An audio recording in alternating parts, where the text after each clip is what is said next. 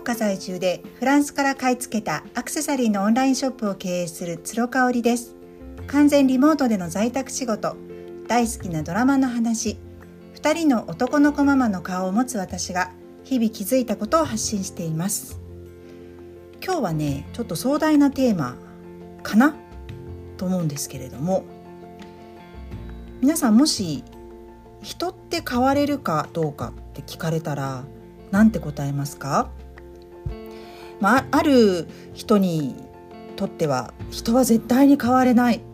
だってそういうふうに言われてきたもんっていう人もいると思うしいや私自身が変わってきたからもう実体験として変われるって言い切れるとかね。いろんな意見があるかなと思うんですけれども私個人的には後者なんですよね。人は絶対に変われるっていうふうに思っています。なぜならば私自身が変わってきたからなんですよ。私ね幼少期幼稚園ぐらいの時までは本当にこう幼稚園小学校低学年ぐらいまでね3年生ぐらいまではあのいわゆるボスザルタイプっていうのかな。リーダーシップを取るタイプですごくクラスでも目立つような子だったんですよね。まああの体型もあると思います。実は私小学校3年生ぐらいまでは後ろから数えた方が早いぐらい後ろから2番目とか3番目の背の高さだったんですよ。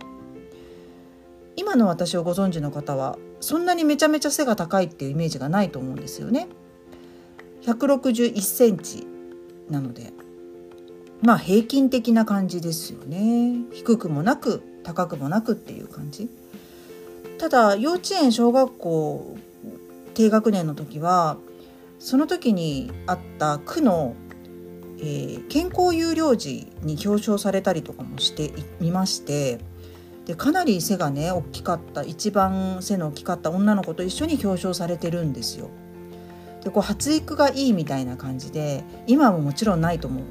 ないんですけどねそういうのは。いいということであの表彰されたりなんかしてたからで自分自身も7月生まれでねあのやっぱ早生きの子に比べると体が大きかったし言葉ももちろんあの早かったし、まあ、本もたくさん読んでたので語彙力もそれなりにあったと思うんだよね。で何といっても女姉妹で過ごしてるからもう口が立つ弁が立つんですよ。女の子ってあのうちはもう絶対に手を挙げてはいけない手を挙げた方が、ま、負けっていう風に教えられていたからもうそうなると口で勝つしかないですよね。まあ口達者な姉と妹に挟まれて自分自身もすごくその辺を磨いていましたよね。だから学校で喧嘩とかになってももう負ける気がしないわけですよ。そうなんか自分よりも弱い人しかいないっていうようなもう本当に生意気クソ生意気すぎるんですけどそんな子供だったんですよね。それが小学校4年生で転校して同じ都内で転校するんですけれども、まあ、全然知らない場所に行ってねちょっとフードも違うようなあの生徒のさんの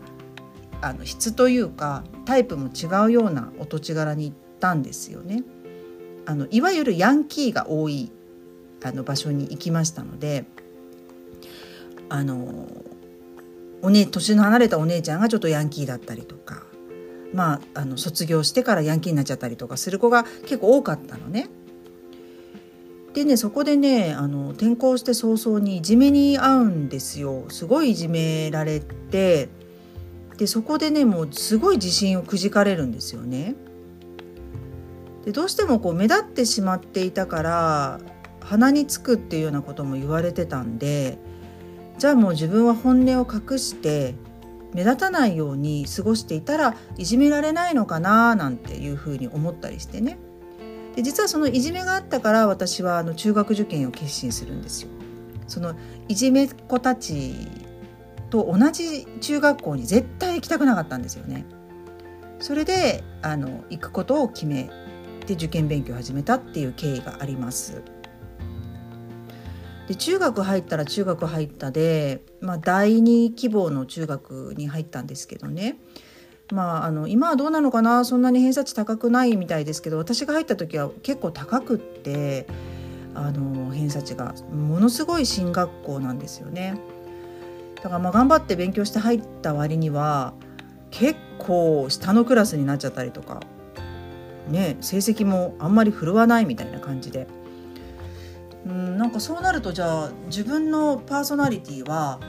勉強では出せないっていうことに気づくのでじゃあこう派手でなんかこう校則を破るようなグループとつるむようになっちゃったりとか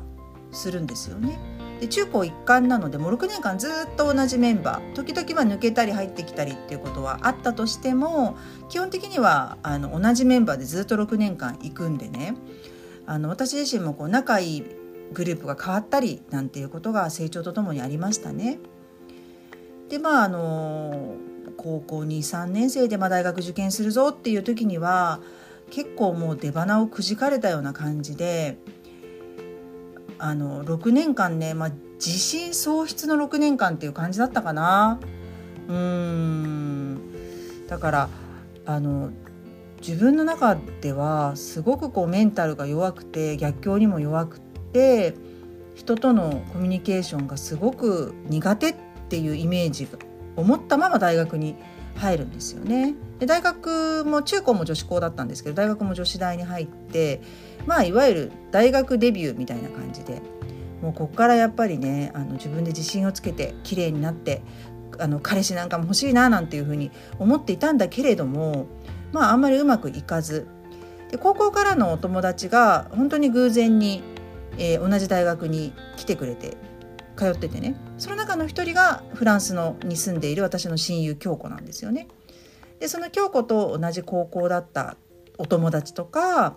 えー、高校からちょっと顔見知りの、まあ、塾が一緒だったりとかする子とかも偶然同じ大学に来たりなんていうことがね、まあ、東京ってよくありますそういうことは関西もあるかもしれないけど。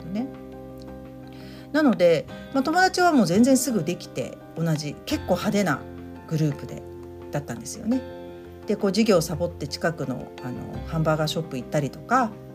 あのもうとにかくバイト三昧してもみんなバイトバイトバイトバイトっていう感じでね勉強は二の次っていう感じだったんですよね。なんかそれでもやっぱりあの、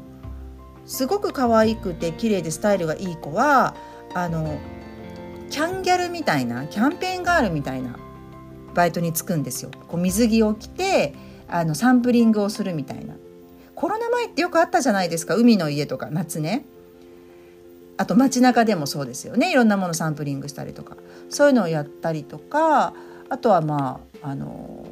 頭がいい子だったら家庭教師をやったりとかっていう時代だったんですけど私はとにかくどっちつかずでどっちもできないしっていう感じであやっぱり私ってダメなんだなと人並み以下なんだなっていうのをずっと感じてたんですよね。それでまあ就職をしまして1回目結婚をして大きく変わり始めたのはワコールで仕事をし始めたことと今の主人と再婚したことかな。うん、なんかそっからねあの何でしょう人からこう服装を褒めてもらうようになったりとかうんおしゃれだねとか言ってもらえるようになったりとかあとまあ仕事でもすごくこう褒めてもらうことが多くなって自分の企画が通ったりなんかしてね自信がだんだんつくようになってきたんですよね。でまあ1度目の結婚の時はそんなことは思わなかったんだけれどもやっぱ今の主人と出会ってもうどんな私でも受け入れてくれるっていう主人なんでね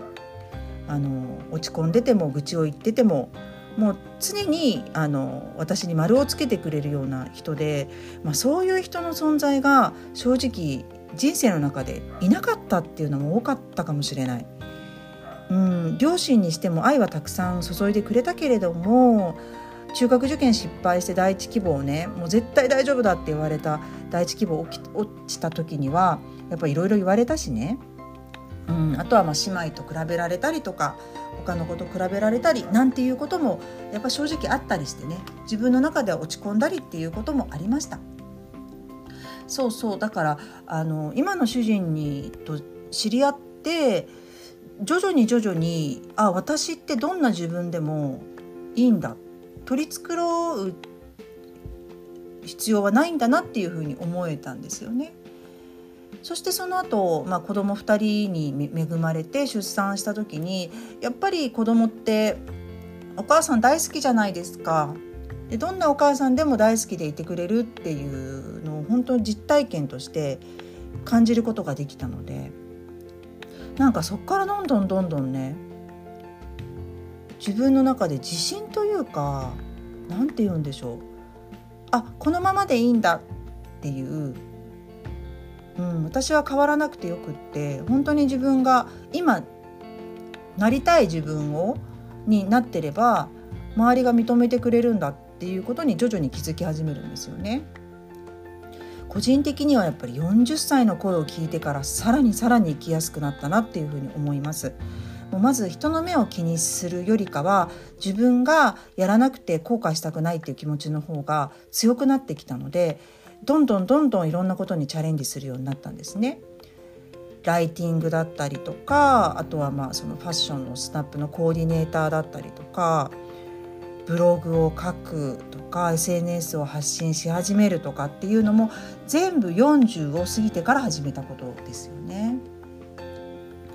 でも、まあ、もちろんもう全て順風満帆だったわけではないしもう失敗だったなって思うこともやってみてね合わないなって思うこともあってやめたこともたくさんあるんですけれども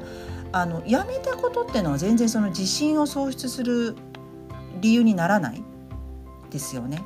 むしろそこにスペースができてまた新しいことをやりたいっていうモチベーションにつながったっていうそんな感じそうねでも今47歳でもうすぐ48歳になりますけれども本当に10代もちろんその小学校時代から10代20代の自分から変わったなーっていうふうに思うんですよ。まあ、もともとの自分の本質の自分が顔を出しただけかもしれないです。私ってもともとこういう人間であの孤独が好きで一人時間が好きでオンラインで発信することが好きで、うん、っていうねところこう自分が選んだものを人にあの認めてもらって買っていただく対価としてお金を支払っていただくってことが何よりもすごくあの達成感を感じるとかねそういうのも全部40過ぎてから得た体験なんですよね。まあ、あとはサラリーマンしか絶対向いてないと思っていた自分の枠組みを取っ払ってフリーランスになったこともすごく大きかったと思います。自分の中に制限をつけてしまうと自分を認めてあげるきっかけってどんどん目張りしてっちゃうなって思ったりしてね子どもたちにもよく言ってるのは自分の中に制限を設けないで、えーと、常に常にあの疑問疑問符を立てること。本当にこれって本当のことなのかな？先生こう言ってたけど本当に本当なんだろうか？とかね。なんかそういう感じのことは特に長男には伝えてますね。次男はあんまり響かないから言わないけど長男は結構そういう確信にをついた質問とかしてきてくれるのでなんか話したりしてますよね。まあ実体験から私が思う人は変われるというお話でした。